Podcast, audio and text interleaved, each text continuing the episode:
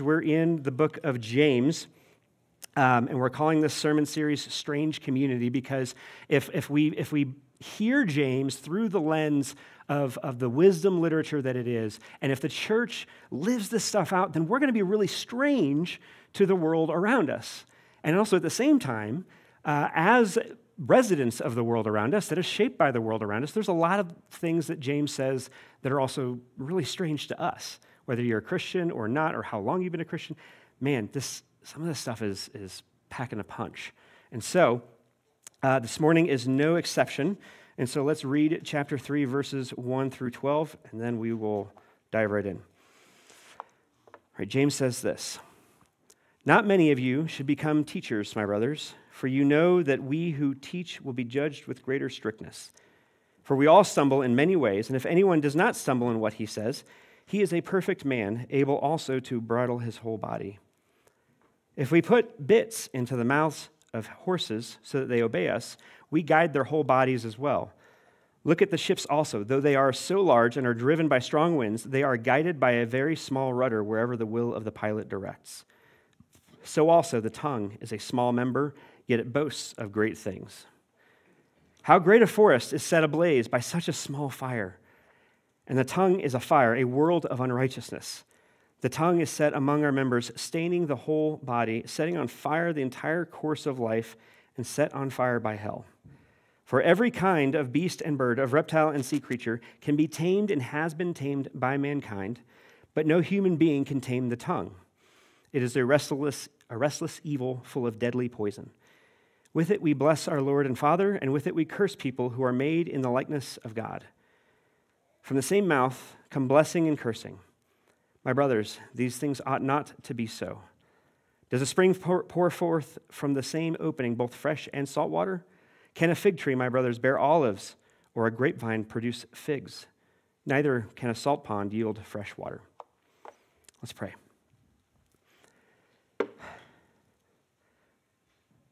Lord, it is remarkable to read something that was written 2,000 years ago as if knowing that it, that it is, is a hyperbole for the sake of illustration, and yet, Lord, in, in the age of social media, in the age of virality, this is actually seems accurate, not hyperbole.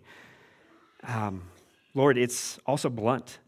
I pray that in the, the bigness and the heaviness and the bluntness of, of what James is saying here, we would be able to see the significant grace and the love that saturates and fuels and drives and drives us in an even greater proportion and in greater degree. Lord, guide us as we dive into and dig into your word and help us to trust that it is sufficient for all things related to our salvation, to our redemption. Lord, we pray all this in your name. Amen. So, yeah, not to put too fine a point on it, does, does James do this? Um, no pressure either. I mean, there's just, this is such black and white language, and it's even stronger than the language that he's been using in James so far, in part because this is not just a major theme in the book of James, but this passage is the absolute center of the book of James. If you know what a chiasm is, it's, a, it's kind of like a poetic structure that thematically kind of goes in and builds up to a main point and then backs its way back out um, through similar points, but kind of resolving the tension that's created of the, in it. And this is the center of the chiasm in James, this passage.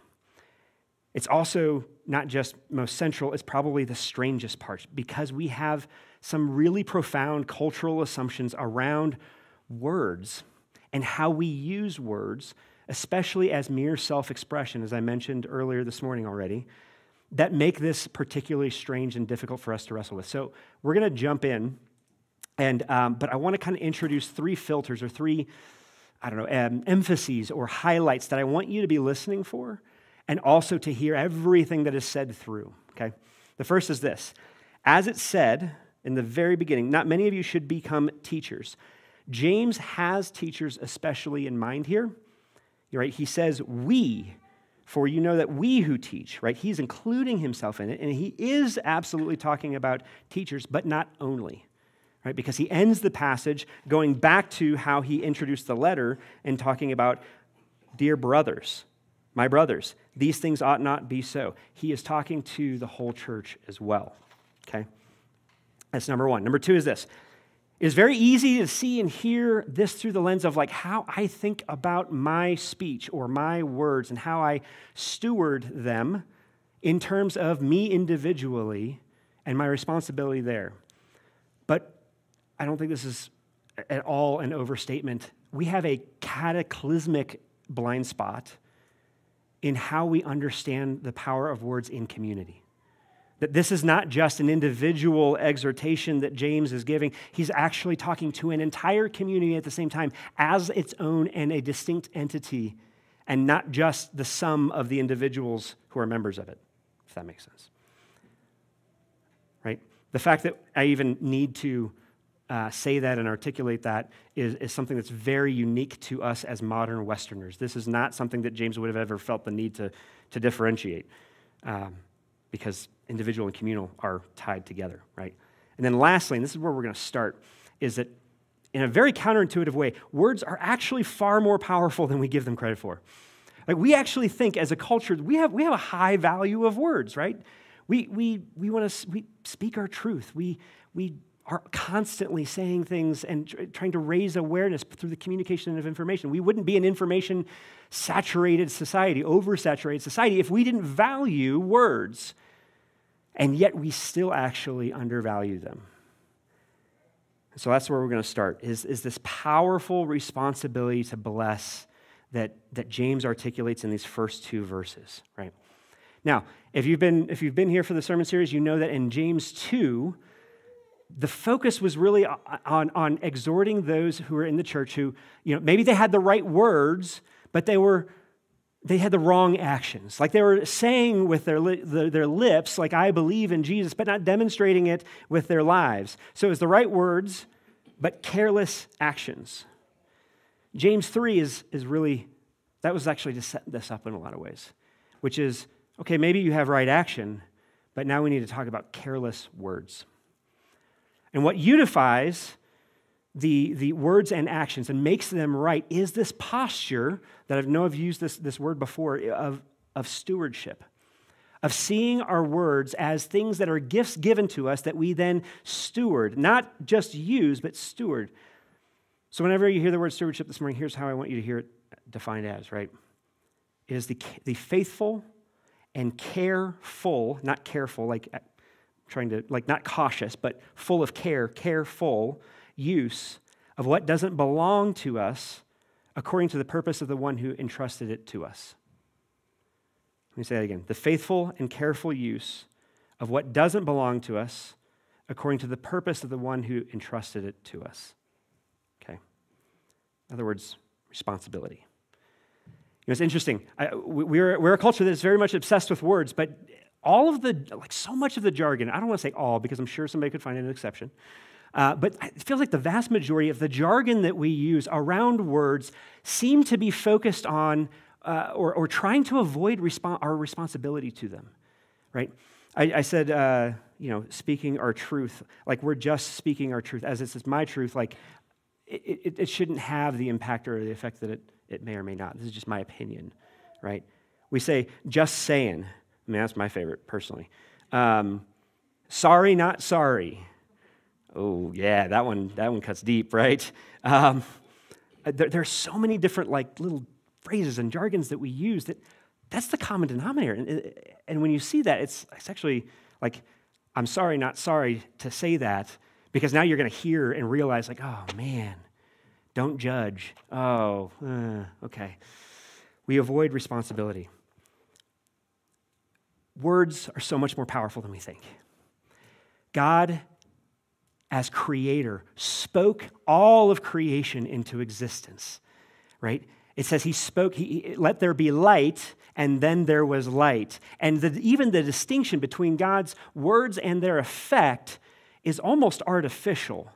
Because as soon as God speaks something into reality, that reality has become already the thing he speaks.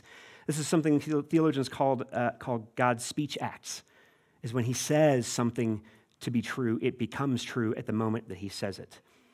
Another way of kind of articulating this is that the, the gap uh, between God's words and his deeds is infinitely and utterly zero. I don't think that's undefined. If you're a math person, you can tell me if I'm using that correctly. It's just zero. There is no distinction, right? We bear his image. James even reminds us of that later in the passage. He says, We say curses and we curse those who bear the likeness of God. This is the language of the Imago Dei, saying that something about all about humanity that it is unique in all of creation that sets us apart from the animals, and that is that we bear God's image. Well, what does that mean? Well, it means that we are stewards called to cultivate out of what God has created. Okay? I just summarized like the entire creational theology of Genesis 1 and 2. And I can't believe I'm not going to go on a tangent for that because there's so much good there. But this includes our words. Our words are something we steward. It's actually the thing that God does to make creation. And so eh, there are few things more important for us to steward than our words, right? When it says in Genesis 1 26 through 28, fill the earth and subdue it, this is what it means to be the uh, to bear the image of God and to be human, it means that we are to be catalysts for teeming, for the teeming of life and the ordering of life, the, uh, the giving structure to it. Like it's a garden, not a wild open space, right? We're to cultivate, to flourish.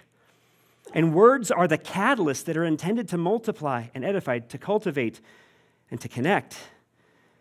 Right? The, the animal kingdom may be able to communicate with each other but only image bearers actually affect reality with our words.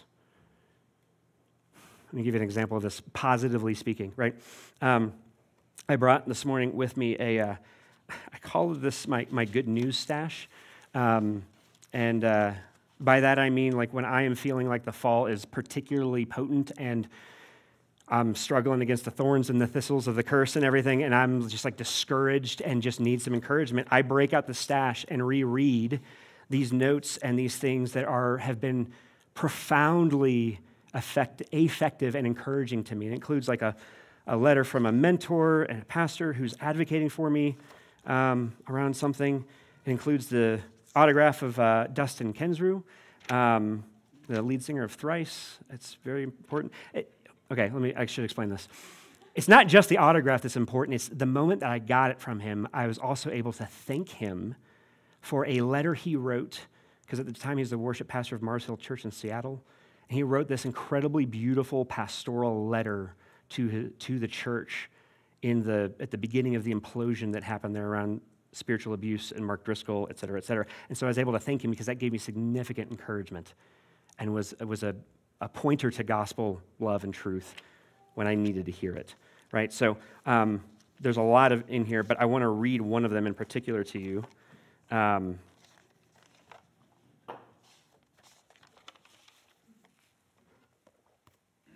it better be here.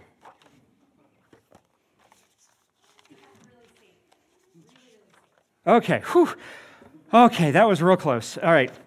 Um, this is from a friend.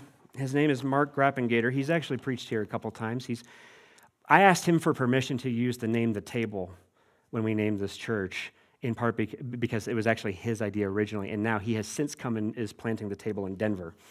Um, he wrote this letter, it's dated 16 March 2012, and he, in giving me this letter, he also gave me my first fountain pen, uh, which, if you know me, I have a love of fountain pens, and the occasion for it was our moving away from St. Louis to take my first role as a pastor uh, in Westminster, Rocky Mountain Pres.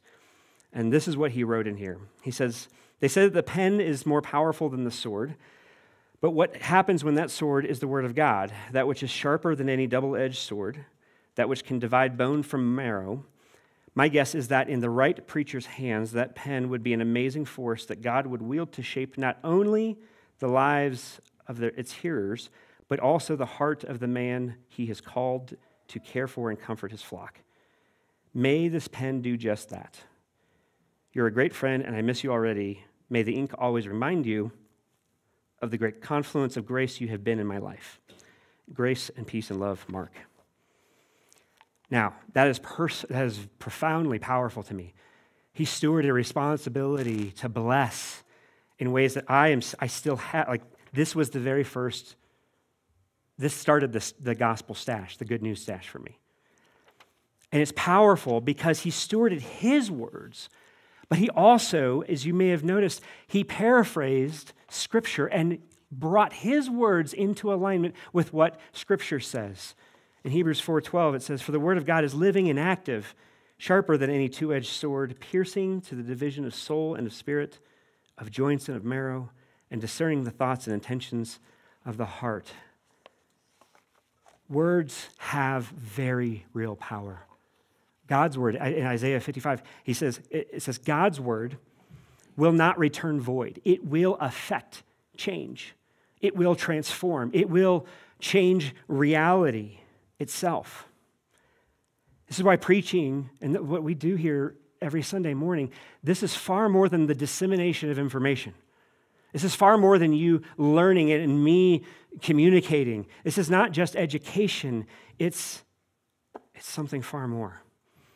Was reminded of this actually last week. Um, somebody, I'm not sure which of you asked as a volunteer, would it be okay if we had communion up in Table Kids?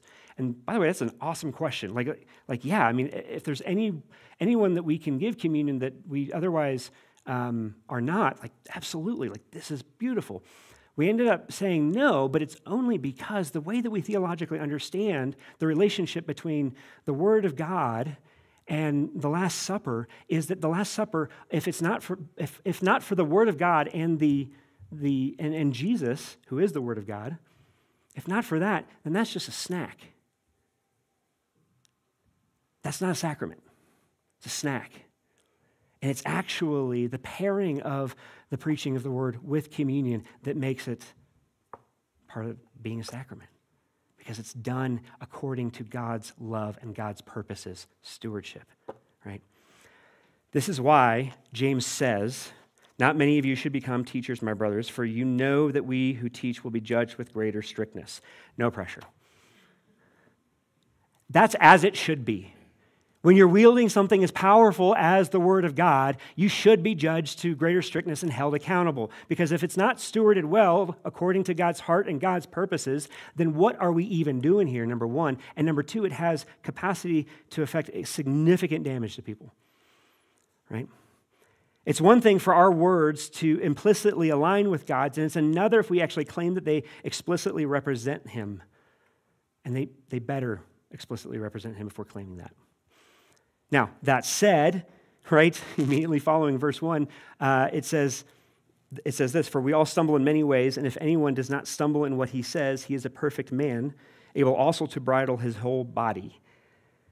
It's kind of weird the way he frames it, but he's kind of saying, in a sense, that, and I'm, and I'm going to use another phrase that we use to avoid responsibility, but that's not how it's being used here, right? He's saying basically nobody's perfect, right?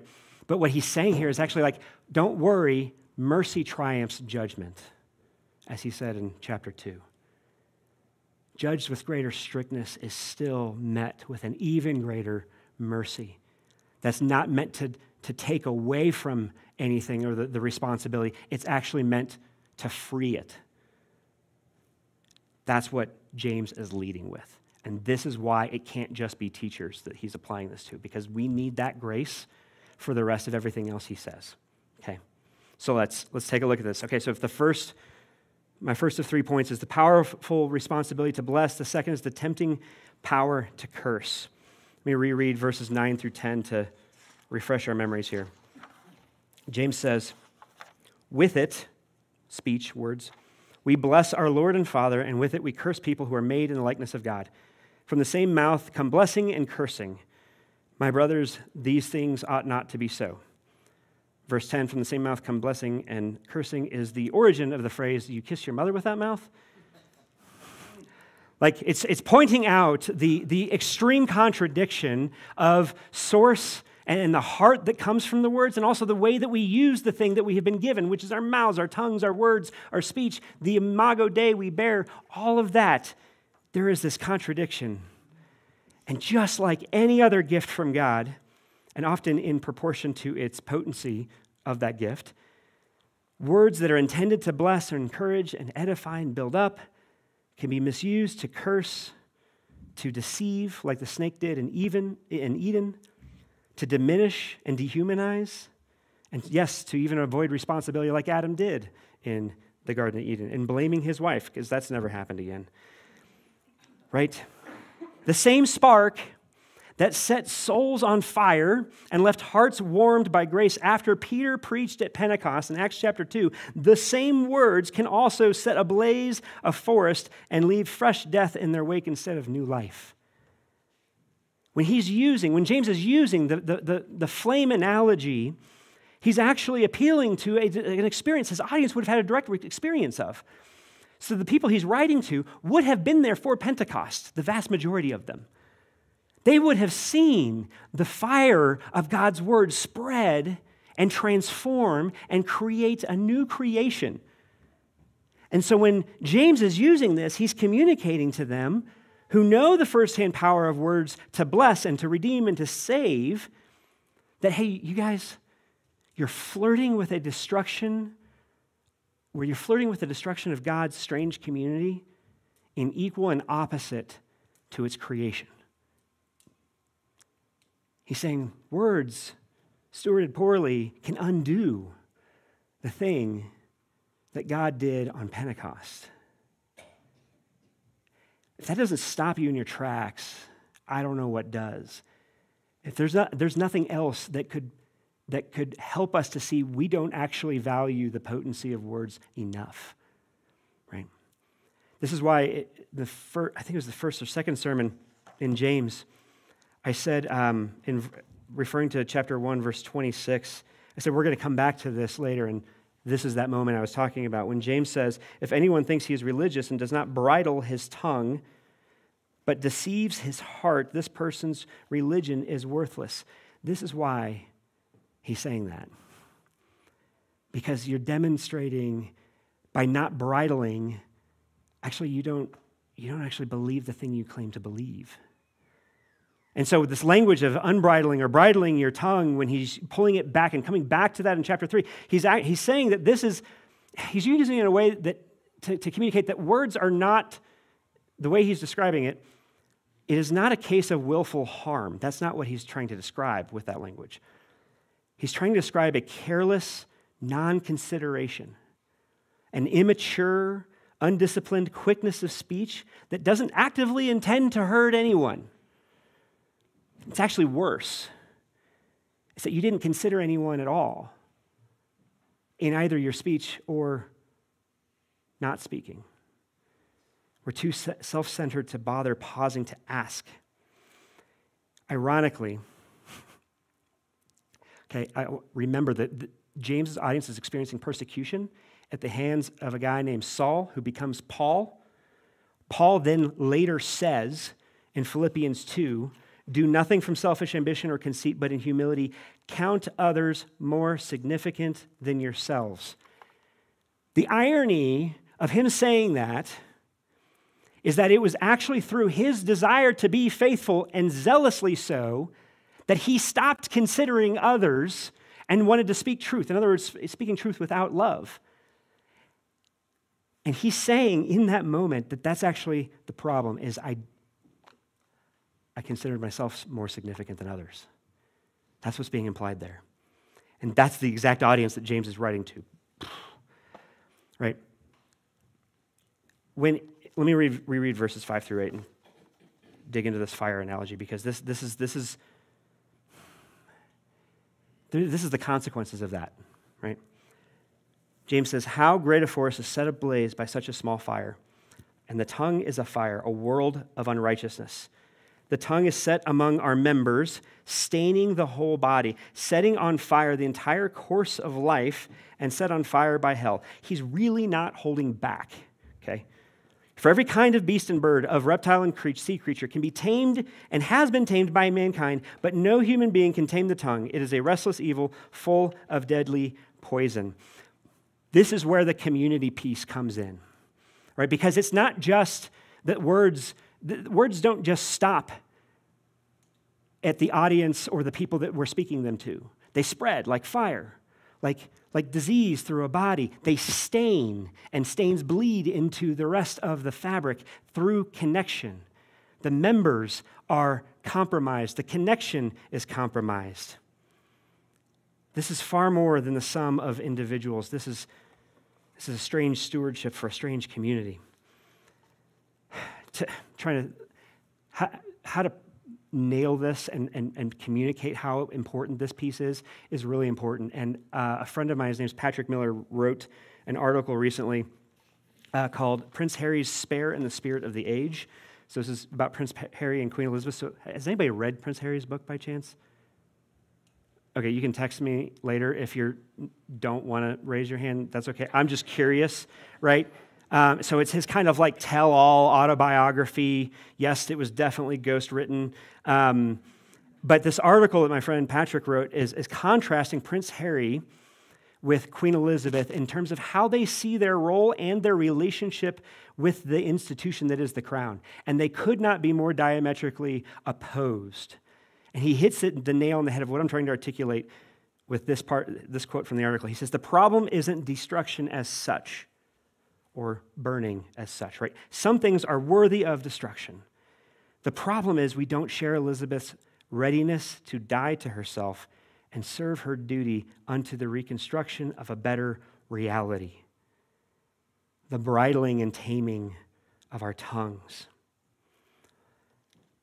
One of the other reasons why this note from Mark meant so much to me is that about a year and a half earlier, shortly after he moved from Chicago to St. Louis to join the church plant that Hannah and I were a part of at the time, and, and I was a church planting resident of, and he was moved to be a part of that.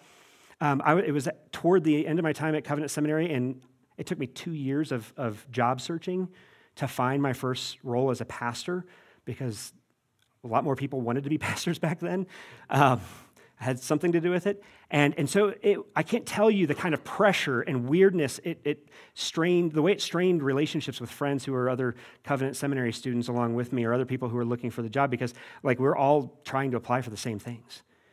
And I will never forget Mark um, one morning when we, like, went running, which that tells you how long ago it was. Um, Mark, without any prompt, he said, Hey, man, I just want you to know and I'm not asking you to reciprocate this at all, truly. But I want you to know that if I come across any opportunities I think you'll be interested in, or I am applying to, whether I think you're interested in or not, I'm going to send them your way and let you know so you can also apply to them. And I just want you to, like, I just, I just want you to know that that's what I'm going to do. And again, no expectation that you do so. Of course I did so, right? But he really meant it. That was a death to self for the sake of the community that we had and shared and were both members of. And it was that death to self that he was able to, that, that grew and catalyzed growth in him, such that he was able to genuinely and actually celebrate that I got a job, even though he, it took him months, if not, I think over a year later. That is a powerful stewardship of words. And I think as Christians, what we, we, we, we're often thinking through the lens of what is faithful to God. Like our, our, our vision statement says, um, like we, we seek to become the embodied hospitality of Jesus for the glory of God and good of neighbor, right? The glory of God and good of neighbor. I'm, I'm actually strongly considering adding a, a, a third thing in between those two. It says the glory of God the nurturing of the church, and the good of neighbor.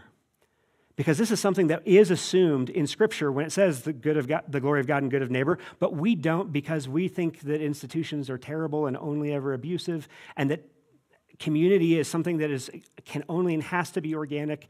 And there's all kinds of that that's wrapped up into in individualism, right? That I know I have preached on, and I'm starting to get off on a tangent, so I'm going to resist, right? But this question of stewardship is incomprehensible apart from that third dimension. Let me give you an example of this. Um, this, is, this is very uh, top of mind for me because uh, we just had Michael here for an interview weekend. And um, in the interview process, for all staff members at the table, the one question I've always asked every single sta- staff member is, is this um, this hypothetical, uh, which is okay, I want you to imagine, like after church one Sunday, somebody comes up to you and they come to you as a staff member and express some kind of criticism or a complaint about another area of ministry that you're not responsible for. Like it's actually under, let's use, uh, let's say they come to Danny and they're complaining about Beth. And I'm using that as an analogy because nobody would ever complain about Beth, and that's a really easy one, okay? You, if you're laughing, you've met Beth. You're like, yeah, absolutely. This is incomprehensible, also. Um, and let's say you actually agreed with the complaint. They, they delivered it well, it was from a good place, and, and they have this criticism, and you, um, and you agree with it, actually. How do you, what do you do with that? Okay. What I'm trying to ask with this hypothetical situation is, is, is this Whose responsibility do you see it is to steward those words? And for whom do you steward it? That responsibility. In that moment, you have some responsibility to steward, but whose ultimately or primarily is it to steward it? And for whom do you steward it? Okay? Here's the wrong answer. Um, the wrong answer is, is what's called triangling. And you, you say to the person, like, man, thanks for telling me, I'll take care of it. And what that means is, is I'm going to go to that other person and let them know that, hey, hey, some people are saying this, and it's really important that you make this change. Well, it's problematic for a lot of reasons because who, what that assumes is whose responsibility is to steward is actually the ministry leader that's being talked about, but those aren't his words. And that's, that's problematic, right? Who is it's being stewarded for is for the sake of the, the congregant, right, who comes in with the, the criticism, the complaint, valid even if it is, right? It's, it's for them, not necessarily the, the people who are involved in the ministry that's being criticized. Okay, so that's the wrong answer. For the record, never gotten that answer when asking that question, which is really good. Okay, the most common answer is some, some, some kind of like kind of telling both people something, right? You tell the, the person who's, who's, who's coming with the complaint, you're saying, hey, thank you for this. Um, you know, have you talked to that person? Uh, have you, like, I would encourage you to please go follow up and, and to talk to them, and that's really good, and that's, and, and they can hear you. I'm sure they can, etc. But then they'll also go and tell the other person, like, hey, just want to give you a heads up, so and so, or maybe it's anonymous, like so and so's going to come and you know have this critique, and it's coming from a good place, right? It's it's a desire to not for that for that staff member to be not ambushed in a sense, right? And it's coming from a really good place. But here are the questions again, right? Whose responsibility to steward is it? In this view, it says, again, it's, it's the ministry leader because um, that's being circumvented. And who is it being stewarded for? In that moment, in a sense, oops, in a sense, it's actually for the sake of yourself. Because now you don't have to go follow up with the person with a complaint and ask if they've had the conversation with them. And you don't have to, if they're dragging their heels or like maybe they thought that just telling you was going to solve the problem and now, now that they're being held accountable, it, it's actually, it's for your sake. It's, it's selfish, okay? Here's the right answer, which is shepherding, which is to say like, hey, maybe even before they're finished, you know, expressing the complaint, can I just check in? Have you talked to this person? okay, is there any reason why you might not feel comfortable talking to that person besides the obvious? Like, it's not fun to give negative feedback, right? But, like, is there something about the way that that person has responded to you in the past that, like, you're worried about that?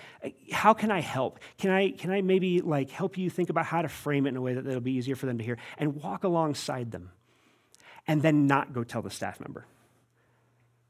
Not burden them with a responsibility and a stewardship of words that are not theirs to bear. That's actually taking the responsibility and stewarding well what you've been entrusted with, which is a complaint that's valid and you agree with, and you're bearing that responsibility by helping them bear theirs, bearing with one another in love, right? Now, that's an incredibly granular, nuanced example that I, I, I want to share because I, I, it really kind of pushes back against what, how we think about responsibility and stewardship. Because what makes the third answer the right one and the best one is because that actually includes all people involved in the nurturing of the church. is for the good and the edification and the blessing of the congregant with the complaint, with, the, with you yourself, as well as all of the people that are involved in the ministry leaders' area of expertise and leadership, right? And the reason why that is important is because words are formative. Okay, this is my last point before we jump into the Q&A. Is the strange gift of careful stewardship. And what happens when not just individuals, but an entire community is oriented around what James is describing here? Let me read verses 3 through first part of 5 again here. Says, If we put bits into the mouths of horses so that they obey us, we guide their whole bodies as well. Look at the ships also, though they are so. They are so large and are driven by strong winds, they are guided by a very small rudder wherever the will of the pilot directs. So also the tongue is a small member, yet it boasts of great things. I, I, the point, this point is, is articulated very intentionally as the strange gift of careful stewardship because we've been talking about it as a responsibility, but it is also a gift. And that is strange to view, for us to view that as a gift because we live in a culture of expressive individualism, right? We live in a culture where uh, that says, as Carl Trueman defines this, has this modern notion of self that lies at the heart of co- current cultural conflicts.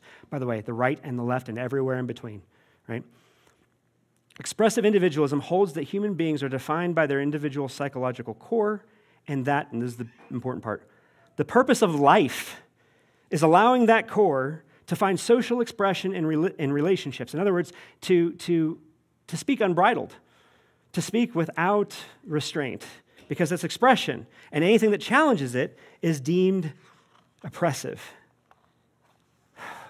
You know what's really, what's really depressing, actually, is that self expressive individualism is way more oppressive.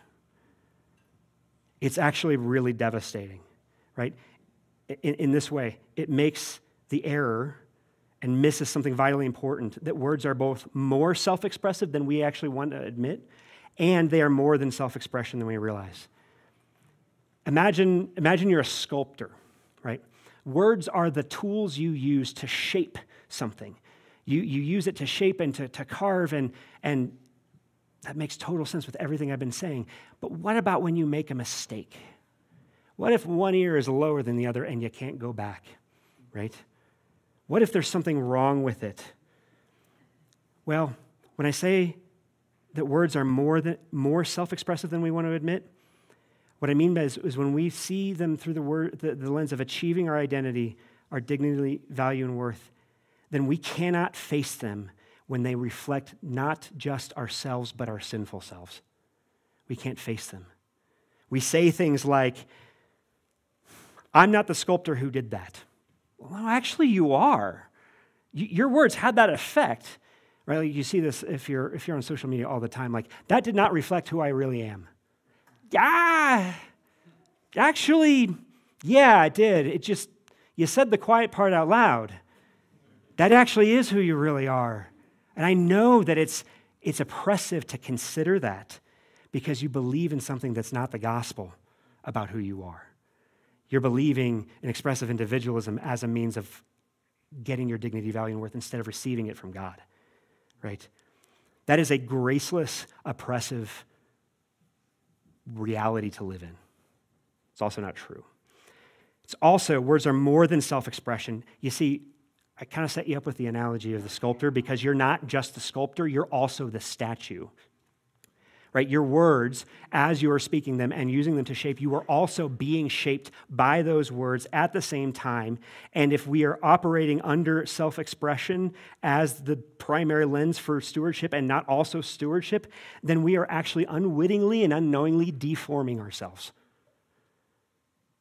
We are operating in this kind of brokenness feedback loop if we don't understand that it's not actually just for the good of the people who hear your words that we're saying to steward them well, it's also for your good.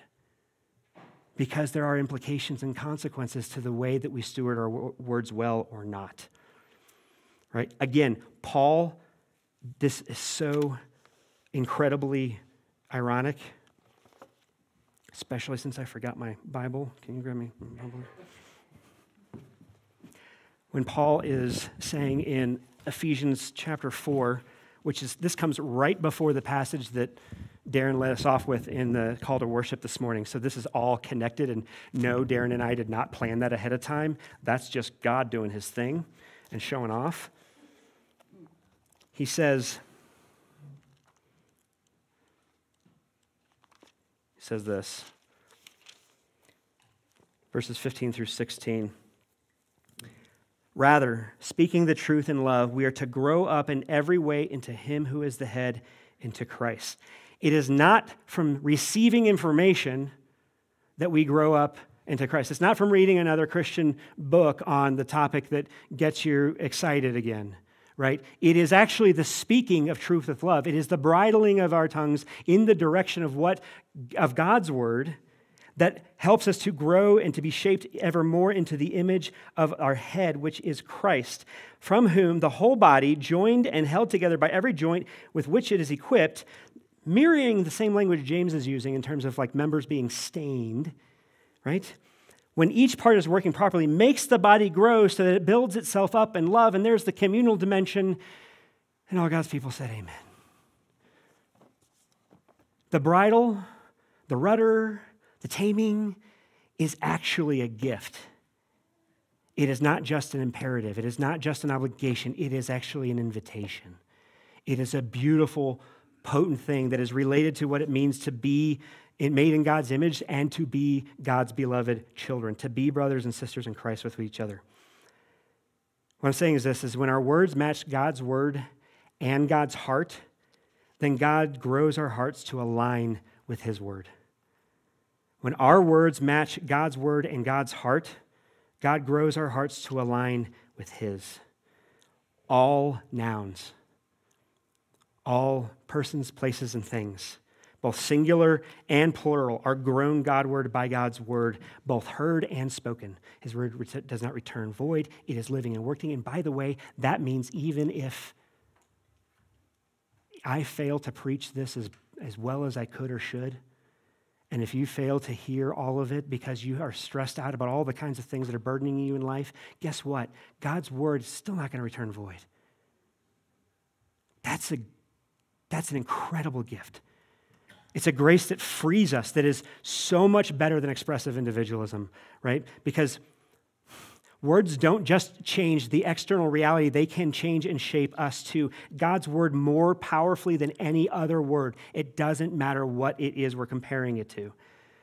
Words are more than informative, they're also de- they can be deformative or transformative to the degree that we steward them with truth and love.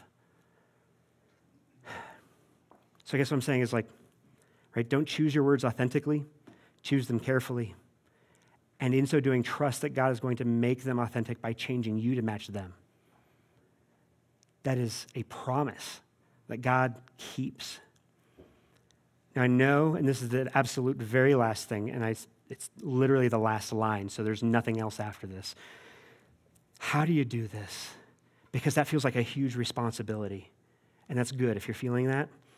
I want to encourage you that Hebrews is able to say that the, the Word of God is living and active because of John 1, verses 1 through 5. It says, In the beginning, the beginning of the Gospels starts with this In the beginning was the Word, and the Word was with God, and the Word was God. Jesus is the Word. He was in the beginning with God. All things were made through him, and without him was not anything made that was made. His speech acts are total and complete and finished. In him was life, and the life was the light of men. The light shines in the darkness, and the darkness has not overcome it. I want you to hear when Jesus is on the cross and he says, It is finished. That is a speech act of God as potent as let there be light. Because in the darkness of the cross, he is declaring something to be true, and in so doing, makes it true at the same time. There is nothing to express your way into or out of because God has already said from the cross, it is finished. And that is incredible grace that frees us.